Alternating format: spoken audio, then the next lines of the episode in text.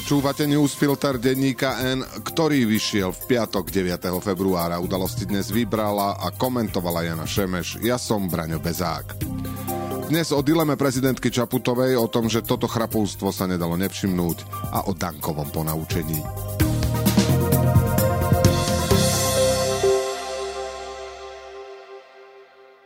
Prezidentke Zuzane Čaputovej podľa jej hovorcu Martina Strižinca ešte nedoručili na posúdenie novelu trestného zákona. To však neznamená, že hlava štátu nezvažuje možnosti, ako s ňou naložiť.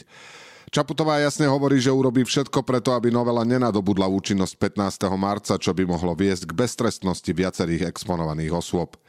Lenže to nie je len v jej rukách. Dôležité je, ako to pôjde na ústavnom súde a ako sa zariadi vládna koalícia.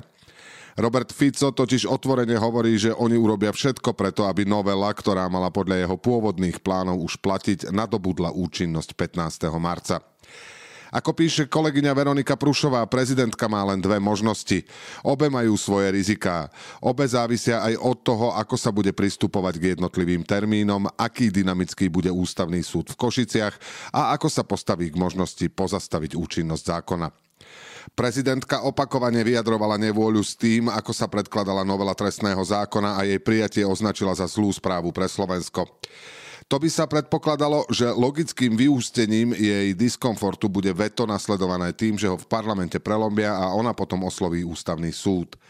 Pri tomto postupe, keďže koalícia má v rukách to, kedy dôjde k hlasovaniu o prelomení veta, je však riziko, že ústavný súd nezasadne a nerozhodne tak rýchlo, ak by vôbec rozhodol pozastavení, aby sa to udialo predtým, ako bude zákon účinný. Tak sa rozhodoval napríklad v prípade kompetenčného zákona. V hre je však aj iná možnosť, o ktorej hovorí ústavný právnik Radoslav Procházka či politik demokratov Juraj Šeliga. Prezidentka by síce zákon podpísala, ale zároveň by ho napadla na ústavnom súde, čím by teoreticky ušetrila čas s vetovaním a prelamovaním veta. Lenže aj to má svoje nevýhody. Jedna je reputačná pre prezidentku, ktorá by musela vysvetľovať, prečo podpísala zákon, ktorý označila za zlú správu. Ak by sa aj rozhodla, že to bude ignorovať, čo pre ňu nemusí byť ľahké, urobila to so zákonom o 13 dôchodkoch, ale tam nemala problém s obsahom, ale s formou príjmania, do hry by vstúpilo to, kedy by ňou podpísaný zákon vyšiel v zbierke zákonov. A tam sú možnosti, ako to oddialiť až tak, že by v Košiciach znovu nemali dosť času sadnúť si a rozhodnúť. Posudzovať totiž môžu už len publikovaný zákon. Nech sa prezidentka, ktorú zrejme čaká víkend plný taktizovania a zvažovania rozhodne akokoľvek, posledné slovo bude mať ústavný súd. Ten nemusí pozastaviť účinnosť zákona a už to aj niekoľkokrát urobil. Dôležité bude, či si sudcovia a súdkyne budú myslieť, že ak by vstúpil do účinnosti 15. marca, spôsobil by nenapraviteľný následok. Javí sa, že áno, ale napokon to neodklepnú v Košiciach. Poslanec Zasmer Richard Gluck bol v parlamente len pár hodín a každému bolo jasné, na čo tam bude. Verklíkovať, čo mu nariadia a urážať, koho treba. Napríklad znásilnené ženy, ktoré si teda majú znásilnenie všimnúť a čo najskôr ho nahlásiť. Potom ešte pridal niečo o tom, že ženy v Amerike ohlasujú znásilnenie aj po 18 rokoch a celé si to vlastne vymýšľajú. To napokon na Slovensku nie je až taký ojedinelý výrok, používajú ho aj slušnejší a rozhľadenejší ľudia ako Glick. Napriek osvete o obetiach znásilnenia a napriek tomu, že Slovensko síce celkom slabúčko, ale predsa len ofúkol fenomén MeToo. Gľukové výroky zazneli v debate o skrátení premlčacej lehoty pri znásilnení, čo bola súčasť novely trestného zákona, ktorá nás podľa ministra spravodlivosti Borisa Suska prenesie zo stredoveku medzi moderné štáty. Jasné, doteraz sa tu stínali hlavy aj ruky, kati budú bez roboty. V smere asi zaznamenali, že téma oprávnene zasiahla nielen opozičné poslankyne a poslancov, ale aj mnohé ženy, za ktoré sa postavila aj prezidentka Zuzana Čaputová. A dnes sa to podujali dovysvetľovať. Lenže im to nemohlo výjsť. Každý, kto má trochu páru o tom, ako sa u nás vo veľkej väčšine prípadov zaobchádza s obeťami sexuálneho násilia, si musí poklepkať po čele nad rečami o tom, ako by im v každom okrese mala pri komunikácii s policajtami pomôcť psychologička. Alebo ako by to ženy mali rýchlo nahlasovať, ako im odporúčala poslankyňa Jana Vaľová, ktorá sa zaskvela aj poznámkou, že veci sa nemajú riešiť krikom, ale odbornou debatou. S koľkými odborníkmi da, S koľkými odborníkmi na danú problematiku v smere alebo úsuska hovorili predtým, ako skrátili premlčaciu lehotu? Akými dátami to majú podložené? Možno sa to dozvieme z metodickej príručky pre ženy, ktorú chce pripraviť poslanec Jan Richter. Vaľová nechce obete zapájať do politického boja, ale aj ona hlasovala za novelu, ktorá pre niektoré ženy znižuje šancu, že človek, ktorý im ublížil, dostane spravodlivý trest. Úplne odporné je, ako títo ľudia rozprávajú o restoratívnej spravodlivosti.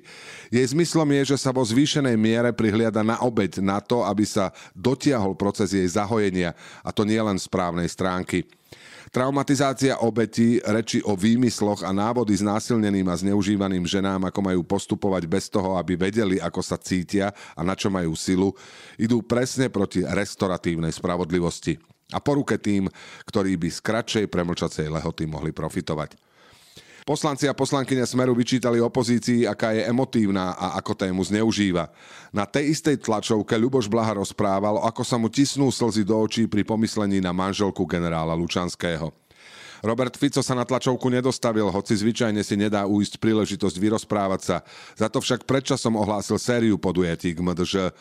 Svojim fanúšičkám tam ponúkne karafiát, pár normalizačných šlágrov, nejaký ten sexistický vtip o blondínkach alebo o svokrách a ešte postraší tromi záchodmi, čo videl v progresívnom Bruseli.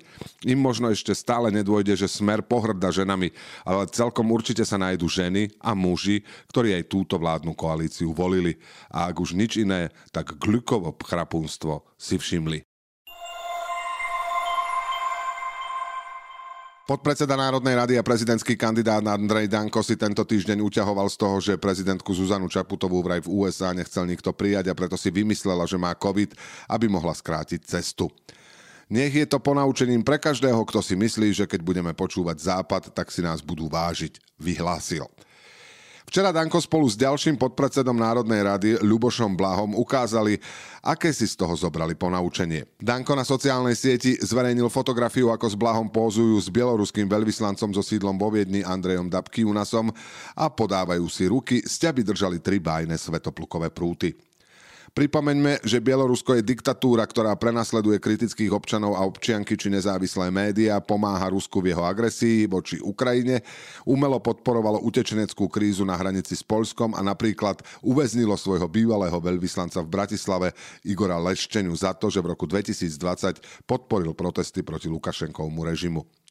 Nevedno, o čom tak mohli rokovať, už len samotná fotka s veľvyslancom je mimoriadne hanebná, aj keď asi v kontexte suverénnej zahraničnej politiky, ktorú hlása Fico. Danko ešte nechal pozdraviť prezidenta Lukašenka, ktorého v roku 2019 pozval za chrbtom Zuzany Čaputovej ministerstva zahraničných vecí aj vtedajšieho premiéra Pellegriniho na oslavy 75. výročia SNP, čo bolo proti diplomatickému protokolu. Je to človek s prehľadom, konštruktívny, pragmatický a s obrovskou láskou k národu. Básnil vtedy o bezohľadnom diktátorovi. V Minsku aj v Moskve sa určite radujú. Či si Danka budú vážiť, nevedno. A teraz ešte správy jednou vetou. Voľby do Európskeho parlamentu budú 8. júna. Termín stanovil predseda parlamentu Peter Pellegrini. Do Európskeho parlamentu budeme na Slovensku voliť 15 poslancov na 5-ročné funkčné obdobie.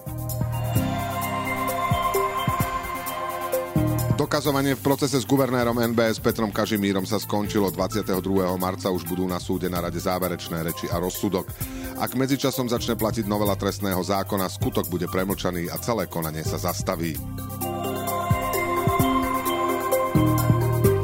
Denisa Saková podpísala v Japonsku memorandum o spolupráci s firmou Sekisuich Chemical. Podľa ministerstva hospodárstva hovorí o ochote rokovať o investícii do výroby nového typu fotovoltických panelov na Slovensku či spolupráci vo výskume.